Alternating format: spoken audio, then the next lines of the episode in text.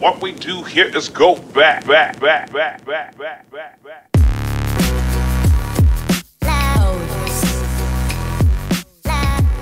And welcome in to episode eight of the Two and a Half Marks Mark It Down series. Uh, I'm your host, David Statman. Welcome, my good friend Angelo Anglisa, as we are watching a bunch of random shit. And last week, uh, on our on our uh, Mark It Down seven, we watched one of my favorite matches of all time: a 12 minute long explosion of violence between New Japan legends Katsuyori Shibata and Tomohiro Ishii. Uh, we wanted to follow that up with another match that is really violent, but in a completely different way, a much stupider way.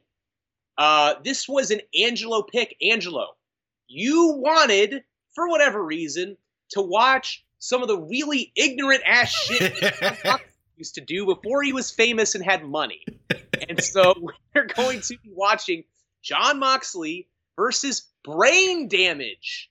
Really a, a very apt uh, uh, ring name, uh, in a tables, chairs, and silverware death match at the CZW Tournament of Death 8 Yeah. in 2009.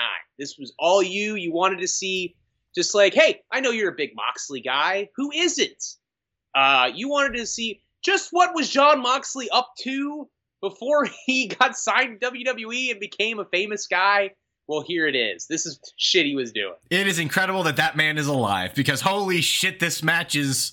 Uh, he talks about unscripted violence. This is unscripted violence personified. It's just. Man, I hate the fact that I enjoyed it as much as I did. Partially because it was Jon Moxley. Partially because I do love the fact, like the cartoony concept of hitting everybody with a literal kitchen sink, uh, which is more or less what this match is. Uh, I chose this one because he talks about this in his book Mox. Uh, this is like one of the first matches he cites as like, hey, this was where really where I got the crowd to buy into me as an act, and it really did kind of like set up a lot of his career if you think about it, because he he does get a shit ton of heat. Um, it really did kind of feel like he won and established himself as a player for CZW, and then it also uh, officially kind of paired him up with Sami Callihan, a guy who he still tags with to this day Yeah. it, it, it it does show a lot of like what happens with Mox. It also shows off the Mox character before it becomes Dean Ambrose, and now he's kind of back to that Mox character. Uh, and you can tell the difference between a Jon Moxley and Dean Ambrose. Like there are very subtle differences, and this match kind of shows what Jon Moxley was all about. I think he's less about it now, but like man, this match was insane, and So- I I did enjoy it. Now, I am going to ask you a question here because uh, here's a disclaimer. I personally, David Statman, I am not a fan of the deathmatch genre.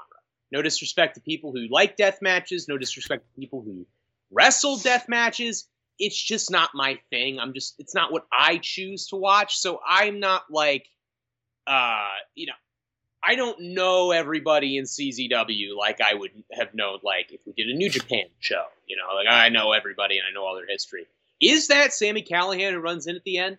I believe so. But like comparing what I read read in his book versus like kind of like how that guy looks, I believe that is Sami Callihan. They did ride around a lot. They do mention uh, he does mention in the book that Sami Callihan runs in in this match. There's Okay. also a third guy they do mention, but I believe the guy at the end that's like holding Mox who i- else is Sami. That makes a lot of sense. Sami is a lot skinnier back then, and I did not recognize him. But again, it is this match did happen 13 years ago. And yeah, as you mentioned, Sami and Mox were a tag team for a long time on the Indies, and still now that he's been back outside of WWE, you know they they team up every now and then. Uh, so that that makes a lot of sense. I literally just wrote down in, in like my notes like some guy runs in and helps. like I, I didn't know who it was. It is Sami. It's- I think the did the the video that you sent. I don't think it has commentary, right? Or No, com- uh, no commentary. It's No just com- violence. so it's just there's some dudes come in. I don't know who they are, you know, but yeah, there's some wild shit. It's a, it's a it is a a death match that when when you go back and like read about it and you read people's reactions to it. Yeah, I know Mox, you said Moxley wrote about this match in his book uh, specifically, but a lot of people really remember this match positively as like yeah, this is one of the best death matches of Moxley's career. Like this is one of the best matches of Brain Damage's career, and he was a fixture in CZW for a long time. Uh, this is like a match that is seen as like a standout. Uh, and part of it is some of the weapons that they use. It's the amount that Moxley bleeds. He bleeds a lot.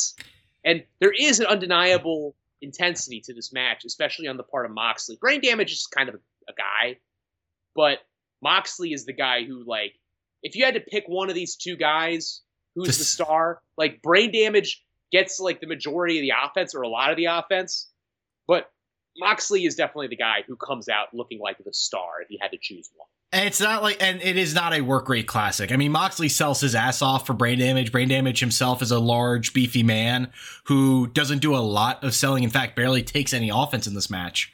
But I think part of the majesty of this match is one, it tells a very good story of Mox, a challenger, taking on a guy who's really well known for his deathmatch style and brain damage, as well as the fact you have a surprise ending, the amount of torture that Moxley puts himself through. And for me, the whole like premise of the deathmatch that kind of like really kind of engri- uh, engrosses me is you never know what's exactly going to happen next. You don't know what they're going to hit each other with. You don't know who's going to make a run in. You don't know what spot they're going to do. It's just all of it is who the hell knows. And I'm just along for the ride. That's kind of why I really do enjoy a death match from here uh, every now and again. Yeah, not really my thing. Um, and I, I, I had to say, like, this match, I was just kind of like, whatever. But uh, it you know I I can see. I feel like this is a match like if you were into death matches, you would probably like this one. It's just this is not really my my kind of thing. But again, Jon Moxley has since become one of the biggest stars in the business. Everyone loves him. And it's it's always fun reminding yourself like where did this guy come from? Well, yeah, here he is doing a fucking you know getting cut with an electrical saw in someone's backyard in Delaware. Literally murdering himself. Doing for years before he actually got famous. He paid his dues, and then some. So, yeah, I think it's about time to remember some guys, Angelo. Let's remember these guys, David. Remember some guys. It is June 6th, 2009. We are in what appears to be an open field in Townsend, Delaware, which appears to be about a 40 minute drive from me. Uh, same county, but New Castle County is really big. There's only three counties in Delaware. Uh, so D- David Moses in Tournament of Death 35. I mean, you know, CZW is based out of Delaware. I think they moved from like New Jersey to Delaware a little while ago. So who knows? Uh, but yeah, it is a first round match in Tournament of Death 8.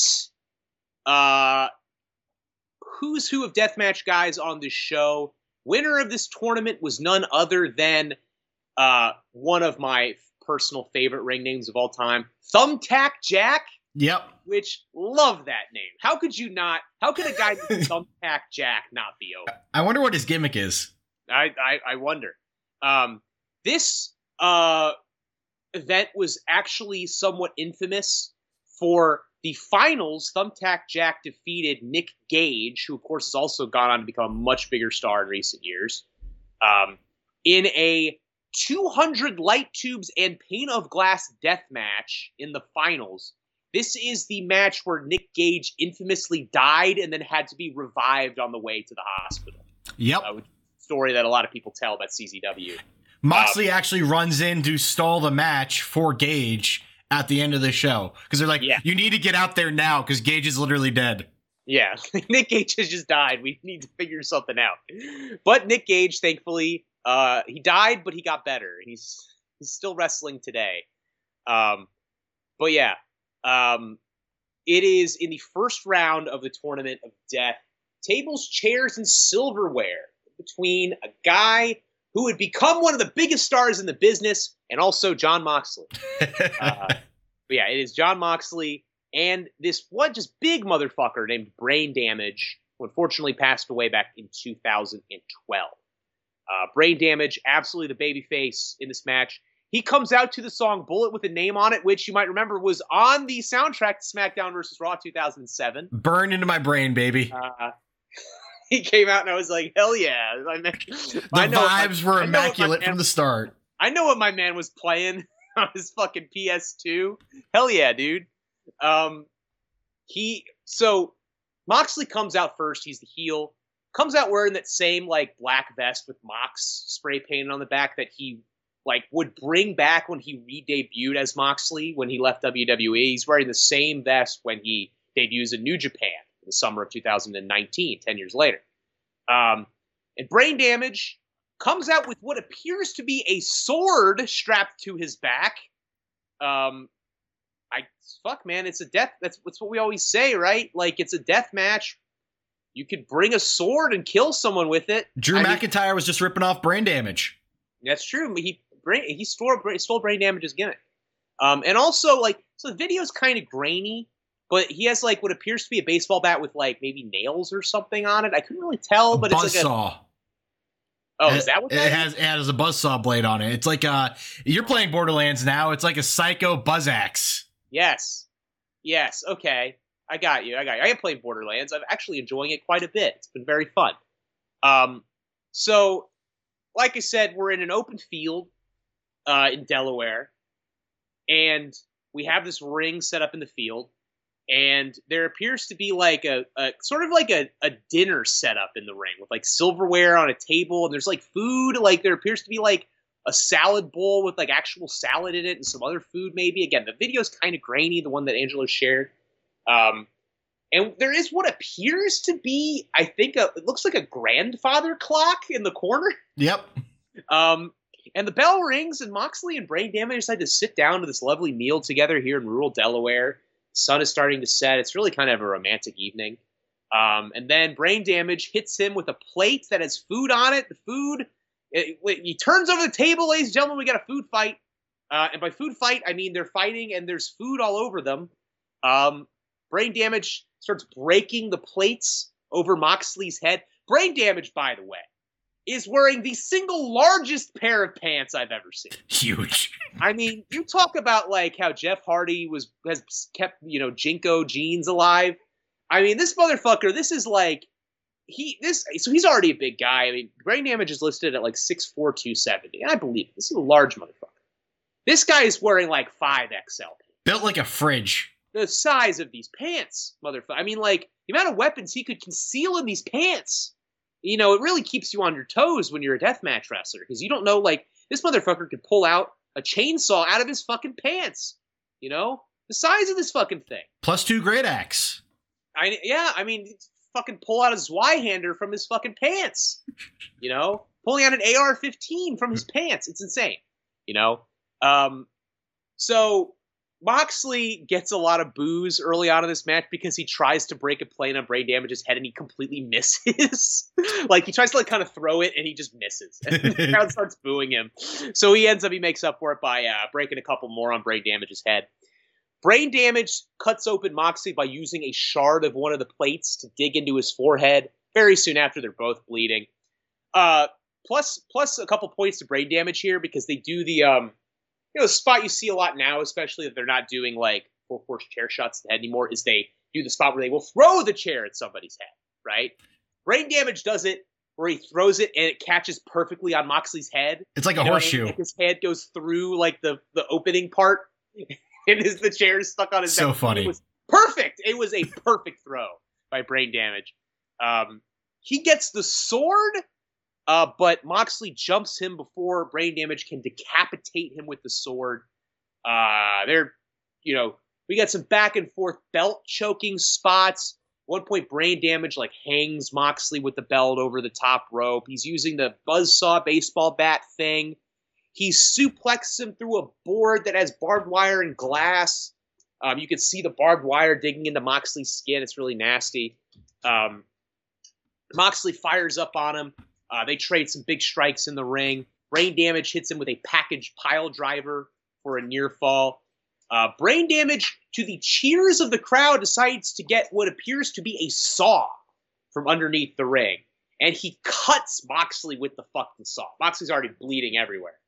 Um, he cuts Moxley on the head with the saw, and you know he gets ho- you know Moxley sells this in like flopping around the fucking ring, like Moxley selling this like he is just like disassociating on like like he like Moxley sells it like he's on PCP. He compared it be- to being electrocuted. Yes. Um, and you know, holy shit, chance from the crowd. You know, this is you know he does it again. Moxley like sprints out of the ring and is like falling all over him, fucking uh, falling all over himself. Um, we get um a couple of run-ins here. Somebody who you identified as Sam. I don't know which one Sami Callihan was. I don't know who the other guy was. Again, I don't watch. I have to reread the book. Yeah, reread the book and get back to me. One of the dudes comes in with a literal running chainsaw. runs up to there. He doesn't actually do anything with it, but he's got a chainsaw. And then the other dude, who I'm just going to say is Sami Callihan because he ended up being more important to the match, runs in uh, with a like a lead pipe to try and like hit brain damage with it. Uh, brain damage goes after him and takes his eye off the prize, and Moxley rolls him up. And this match that involved uh, Jon Moxley getting attacked with an like a fucking saw ends with a schoolboy roll up. But Jon Moxley pins him and wins the match in 10 minutes and 57 seconds. Such a su- uh, goes crazy. Such is the charm of this match, man. Like Moxley gets beat to shit, beat horribly. Uh, brain damage like takes a few bumps, like uh, bumps from objects, but nothing, you know, devastating. And Moxley wins on a classic wrestling move, which makes sense. He wins on a roll up because, like, brain damage being a big guy, could see him having a hard time getting his shoulders off the map once he gets br- brought down. Like, it's the same reason why, like, when you watch heavyweight matches in high school, uh, why the big guy that gets the takedown usually just pins the other big guy because they're big men. It's hard to get another big man off of you. Uh, it's hard to get up from there. There's something to be said about re- uh, re- having a wrestling match with the backdrop of the woods. Like, there's just something very unique about it. You could hear the uh, crowd, which I would describe as heavily mutant, uh, with how ravenous they were uh, at the start. I loved how Mox was like kind of riling them up and talking shit. It's one of the things where you don't see a, a lot of it from uh, wrestlers on TV interacting with the crowd. Like MJF really is the only guy consistently who will mock the crowd throughout a match. Uh, so I always love seeing that stuff. He, and here's, we, a, here's a semi-related question. yeah, You know, there's probably a few hundred people there in this open field in Delaware. What do you think the average blood alcohol content? oh man, I would say the average would have to probably be around 0.24 because you're gonna have. I, I'm willing. To, I'm willing to at most are probably around the 0.16 level, so that's gonna drop it down. But I, you could tell me that there were pe- uh, numerous people in that crowd with a 0.45 or higher, and I believe sure you. 0.45 is like you're about to die. Yeah, I, I believe it. I mean, all right, okay. I don't know. I think you're. I think you're on the little, a little on the high side there, Angela. That's okay. Um, Mox has kind of also been super associated with being stabbed in the face by a fork. And we get that spot right off the rip. It is actually really funny though. Just start this match off. It looks like they're about to have a pizza party, and then brain damage just hits him over the head with a plate.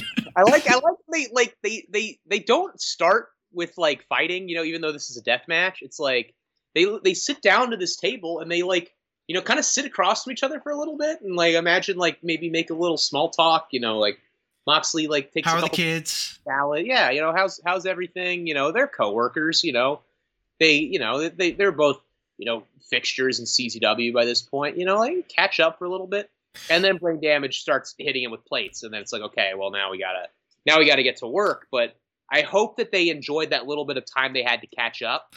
Before they start hitting each other with plates. Yeah, you know, you got to take the moments that you can. Honestly, Uh, the uh, Mox getting mocked for missing the plate shot. It just like even though it's an accident, it does play perfectly into this match because Mox is supposed to be this shithead. He's not a real death matcher guy, so of course he's gonna fuck this up. And he keeps and the, in the moments that he does fuck up, it really does play to the crowd and help him get heat. It's kind of like one of those things where it's like the crowd is dictating the story of the match, which is what makes wrestling incredible. And I will say this for deathmatch fans. Uh, they are incredible fans. They are generally super passionate about what they are. It's why you see these GCW events that are so ruckus and have some of the best crowds generally when they're Yeah. not throwing shit into the ring. that is true. The people who are into death matches, those people are fucking ravenous fans. They are great. Like those are those are some of the most like devoted wrestling fans are like the deathmatch people, and I respect that. It's just not my thing, you know. there's a a, a crowd me- member that says make him eat dirt when Mox is out on the floor.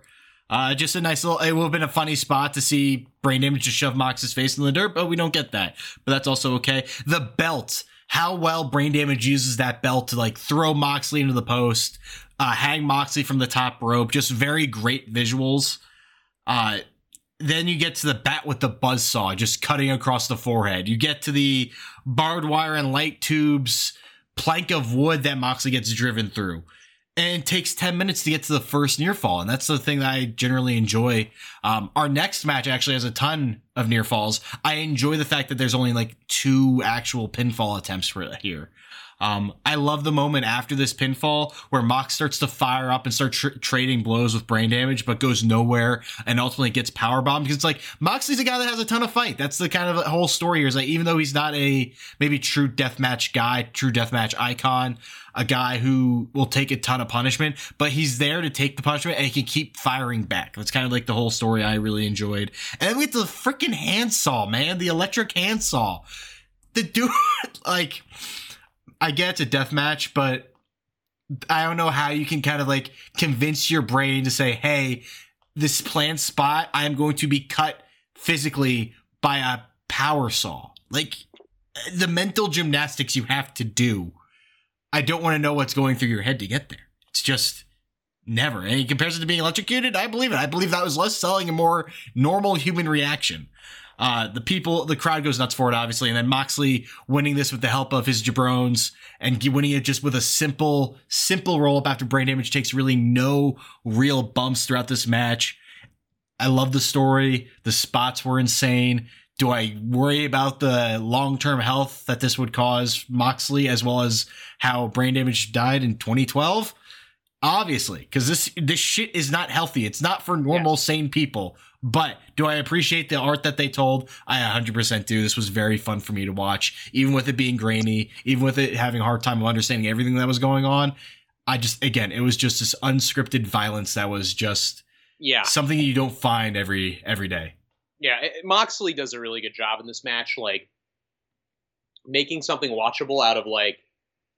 I, I, think uh, like the good death matches I've seen have been really good, but the majority of them are like two guys who can't really wrestle that well, like just hitting each other with stuff and bleeding for a lot. 'cause That's like what they can do. Moxley does a really good job because Moxley actually is like he did this deathmatch shit, but is actually a really, really good, just straight up pro wrestler. Um, obviously, um, making a good story out of this match, um, despite the fact that like he's with this big motherfucker who like doesn't sell for anything. Like, like he basically gets like no offense this entire None. and it's basically just this big motherfucker beating the shit out of him. Um, and then like he wins with a roll up. It's like he he wins in kind of the slimiest way possible. Um, after getting his ass kicked, for, So much heat on him too. um, and gets it, but he gets a lot of heat, and it ends up being watchable just for his performance. Honestly, um, I think this is a lot about how like Moxley was for this whole fucking scene, um, like the standout like wrestling talent that they had. Um, and it's it's the reason why he's gone so far, uh, because he has that kind of edge of being like this hardcore dude while also being a really fucking good wrestler and being very good at like actually like telling a story in the ring. And a lot of times I feel like it's very difficult to have a death match that tells a story in the ring or like you very rarely see death matches that have like a really good story in the ring and don't come off as like we're just going to do a bunch of shit. Yeah. We're going to hit each other with a bunch of shit and we're going to bleed everywhere because that's what you do in a death match. And people uh, are, and generally people are there to see what crazy weapons people are going to use, like a, a bat with a buzzsaw on it. Yeah, exactly. Or he has a fucking sword. You know, is like, is he gonna, is he going to behead Jon Moxley with this fucking sword that he has? I don't know. I mean that that does add a little bit of, uh, you know, a little bit of spice to the whole fucking affair. Because like, yeah, this dude showed up with a sword strapped to his back. There are multiple saws involved in this match. Exactly. So like, if you are a deathmatch guy, uh, there's a lot here for you to like. Uh, for me, as someone who isn't a deathmatch guy, there is still like a performance here that I can appreciate on the on, the part of Jon Moxley, who, you know, does a really good job as just like you know selling and selling and fucking selling everything brain damage does, uh, and making it watchable. So yeah. It'll bring us to our two and a half marks, Angelo. I'm gonna start with a negative half mark, and that's going to being a fan of death matches because how depraved are you people, including myself? I- Like I mentioned, part of the allure of a death match is just you never know where they're gonna go with their spots. You don't know what weapons are going to be used. You don't know what insane shit they're going to do to each other. You don't know if a guy bites another guy in the forehead, is he going to take off skin? Is he going to bite off his ear? Who knows? It, it, it is a level of depravity that we see in the human uh, experience. But man, when they are good, it just, it really does just encapsulate. Uh, it, it lights a fire in you. It's really very exciting because you never know what's going to happen. Everything is on the table. And it- it- ultimately it's probably not a good thing for these people to be taking these bumps it's probably not good for me to indulge in it but hey it's there it's out there it's not illegal i'm going to enjoy it while it's there uh, so negative one mark to being a fan of death matches That's But- what you, that's what you can say for it, ladies and gentlemen. It is, in fact, not illegal. correct my one mark is going to a pre-match meal with your opponent man like another charm of the death match is that you can be silly uh, in certain spots. Like you could be over the top with it. I mean, look at like Matt Cardona during his GCW run. It was just very, very comedy based, but the guy had great, some really good death matches. And just like the, the fact that you could start a match sitting across the table from your opponent and actually have food put in front of you and have a drink. It, it's very funny for the violence that uh, comes afterwards. So I'm going to actually give that one mark. And then my two marks is going to stealing a win with a crimson mask because it's a very unique visual that we see from time to time in wrestling. Because the mark of a crimson mask means that you were in a fight. Sometimes your opponent's also going to have a crimson mask, sometimes they don't. And winning a match with a crimson mask really does kind of elevate you. Like look at Cena. We just had Cena win at a uh, elimination chamber match with a crimson mask by rolling up Carlito. It really sells like if you're a, if you're a face, you're exasperated. You did what you had to do to retain your championship. You have overcome the odds. And if you're a shithead heel, you took the easy way out. You dumb bitch. Uh, this is a case of you you stole the win, you dumb bitch. But it just got so much heat on Moxley. It's a great visual to see him celebrating with Sami with that blood down his face and just kind of his fist in the air as the crowd boos him it's just it, one of the things that like you can point out and it's like that's a moment that that happened that's a huge thing that people are going to remember uh so two marks going to stealing one with a crimson mask And they'll remember it until he lost in the second round to Nick Gage, like probably about a half hour later. yep But yeah, you know what they say about Jon Moxley? He's always overcoming the odds, ladies and gentlemen. Nice So- odds you got there. It'd be a shame if someone overcame him. something about the name john man Yeah. Big match Jon Moxley. um I'm going to give my negative half mark to the concept of this match simply because I wanted the opening meal to last longer. I wanted some in- intimate conversation, maybe some candlelight. I think that they should at least finish their fucking meal before they start fighting. You know, they're starving kids all over the country that would kill for that kind of food. You know, i want to say it was pizza throw it all over the fucking ring. And then you know what? What does it do for anybody if, if this if this fucking finally appointed meal is just all over the fucking ring in this field in Delaware? What the fuck? What the fuck does that do for anybody? You know, sit down, take a moment. You know, enjoy your time together. Enjoy this this nice dinner that was made for you by the CZW ring crew before you fucking you know uh, start bleeding everywhere. I think it's it's an insult, honestly, to everybody. Um, I'm going to give my negative one mark to bring the sword to the ring because honestly, and this this counts for Drew McIntyre too. Um, I don't think it's as cool uh, as people like imagine it is, and also like in a hardcore match situation. Do we re- like? Am, are we supposed to buy that they're actually going to use the fucking sword? What you're gonna actually fucking you know you know gut somebody with with this fucking piece of steel? No you're not.